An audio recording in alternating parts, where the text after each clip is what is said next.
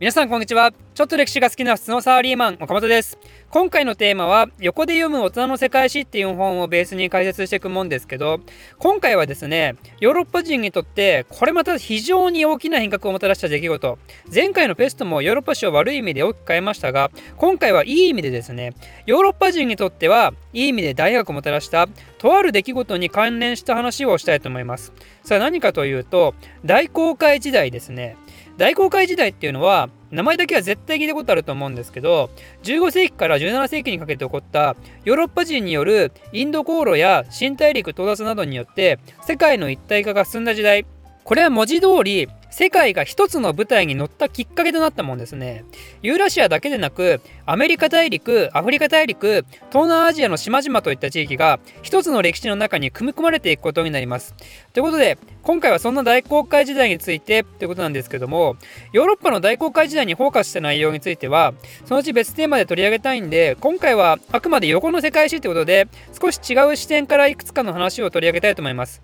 まず大航海時代のさまざまいる冒険家。この中でもとりわけ有名な人としてはコロンブスっていう人がいますよね。1492年に大西洋を横断して新大陸にたどり着いた人。そんでもってよくコロンブスの成し遂げたこととしてこんな言葉を聞きますね。新大陸つまりアメリカ大陸を発見した人であると、まあ、今の時代はいろいろな人たちに配慮して発見したっていうのはあくまで西洋人がねという意味は強調されることがほとんどでありますけどそれでもコロンブスによって初めて大西洋を進んでいくと新しい世界があるっていうのをヨーロッパに住む西洋人が発見したっていうのはまあその通りだねとそういう風に習ったんじゃないかなと思うわけですよ。少なくとも私が高校生の時、もう15年ぐらい前ですけど、そのように習ったわけですが、実はですね、これは違うんですよ。そのコロンブスの発見から遡ること数百年、なんと10世紀頃にノルマン人、バイキングと呼ばれる人たちがすでに新大陸に上陸を果たしていたということがですね最近の研究によって分かってきてるんですよ。しかもこれただ発見しただけじゃなくてなんと定住していたんじゃないかって話で場所はどこかというと今のカナダのニューファンドランドっていうところで樹木の年輪を分析する年代測定を用いて島の土地を1021年に占領していたっていう証拠が出たとしかもこの集落はさらに南の地域を含む他の場所を探索するための拠点だったってことで、まあ、どう調べたのかよく分かりませんがここまで詳細なことが分かってるんですね。でも結局彼はどうなったんでしょうかね。コロンブスの時代にはアメリカ大陸の情報が途絶えてたことを考えると、まあ、成功してないのは間違いないんですが先住民との争いで負けて殺されたか先住民と同化していって消えてしまったのかあのドラクエ7のキーホみたいにねドラクエ7のキーホみたいに俺はこの世界で生きてくんだみたいなね種食いまくったけど俺はパーティーから抜けるんだみたいなねそうやって元の世界とは環境を立ってしまったんでしょうかね。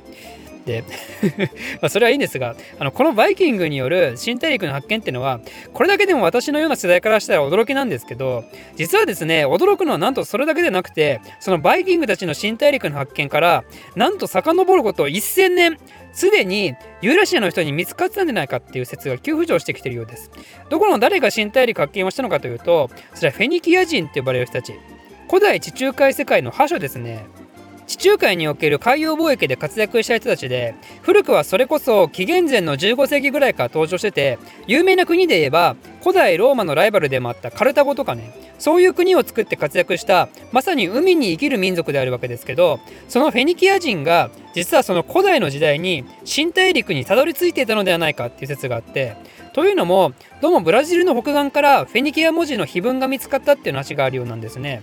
ただその説自体は結構前からあるようでいまだにその説が証明されたって大々的に言われないんでこれはまあ話半分ぐらいで良いかもしれませんけどね。まあ、だけどフェニキア人が古代の時代からいろいろな場所を移動しまくってたのは事実で彼らは地中海付近だけでなくなんと古代6世紀にはアフリカ大陸を一回りしたみたいでつまりヨーロッパの大航海時代っていうのも決してコロンブスやバスコ・ダ・ガマといったような近代に活躍したヨーロッパ人たちだけの専売特許ではないんですね。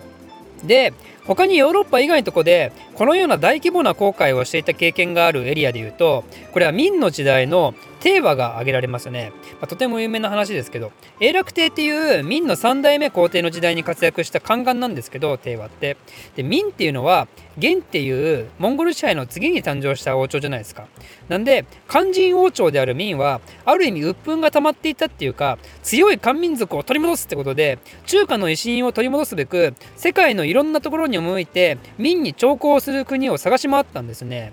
まあ、でも実際のところ大航海を始めた理由っていうのは諸説があって結局何が正解かっていうのはよく分かんないらしいですただ事実として永楽帝から信任を得ていた帝王が選ばれて彼がいろんな場所に大航海するわけですけどこの航海のねスケールがまたすごいんですよ先ほど名前を出したバスコ・ダ・ガマを比較対象として例に出すとこの人はアフリカを回ってインドへの航路を発見した人物ですよね。インドのカリカットに到達したのが1198年でこの時は3隻の船団で一番大きな船で120トンぐらいのサイズだったんですけど帝和の場合どれぐらいだったかっていうとなんと60隻もの大船団なんですよね。で1つの船がだいたい6000トンから8000トンっていう大きさで船員はだいたい2万人以上っていうねもはや1つの都市レベルなんですよこの船団が。西洋とは比べ物にならないサイズなんですねまさに。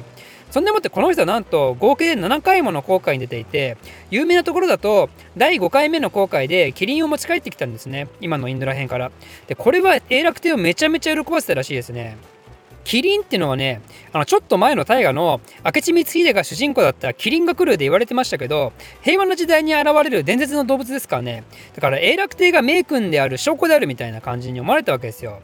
で残念なことに彼の公開日誌っていうのは発見されてないんで実際にどこまで進出したのか完璧には定かではないんですけど一部の説だとオーストラリアやアメリカ大陸まで到達してたなんて話もありますが、まあ、分かっている範囲で一番遠いところだとアフリカのマリンディって場所まで到達してるんですね。しかも驚くべきことにこのテーマが活躍した時代っていうのは1400年代の頭なんで西洋の大航海時代よりも50年以上早かったんですよね。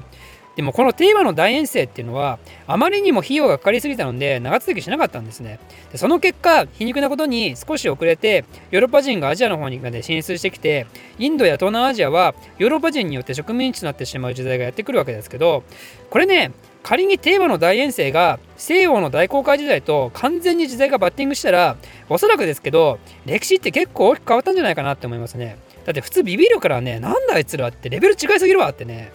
自分たちが船作ってえんやこら移動した先にクソどでかい大船団が待ち構えてたら普通はかなわないと思っていろいろ行動を考え直しますからね。でアジアは中国に任せといてその中継地点で貿易拠点作るのがまあいいところかなみたいな。で民もねあの兆候相手を探す旅とか行ってないで自分たちの経済発展に完全にフォーカスしてるよかったのにね。兆候って水着物もらったらそのお返しを返さなきゃいけないんでコストめっちゃかかるんですよ。でも相手を自分の手下にできるからプライドは保つことができるっていうね非常に前時代的な慣習なんでやっぱり中世から近代に移行していくこの時代にはそぐわないわけで中華思想みたいなものが足かせとなって中国がどんどん没落していく時代に突入していくわけですね。よりにもよって明はこの後解禁っていう海の向こうは完全にシャットダウンすることになって大陸内に引きこもる鎖国的な政策を取りに行くことになりますここがヨーロッパとアジアのターニングポイントだったかもしれないですね中国が対外政策に重点を当てて植民地をバンバン増やして活動してればヨーロッパとアジアの歴史は文字通りひっくり返したかもしれないですね。なんてことを考えるとこれまた妄想が止まらなくなるわけですが、えー、少し早いですが今回はこの辺までにしておきたいと思います。次回はまたお楽しみに See you next time! チャンネルメンバー募集してますチャンネルメンバーになると動画の先行視聴や動画テーマのアンケート投票ができたりそして私がただグダグダと喋るおかれきレイディオの視聴ができます。こんなメリット盛りだくさんのチャンネルメンバーはなんと月額190円から月額190円から参加できます。皆様のメンバー登録待ってるぜ。ではまた。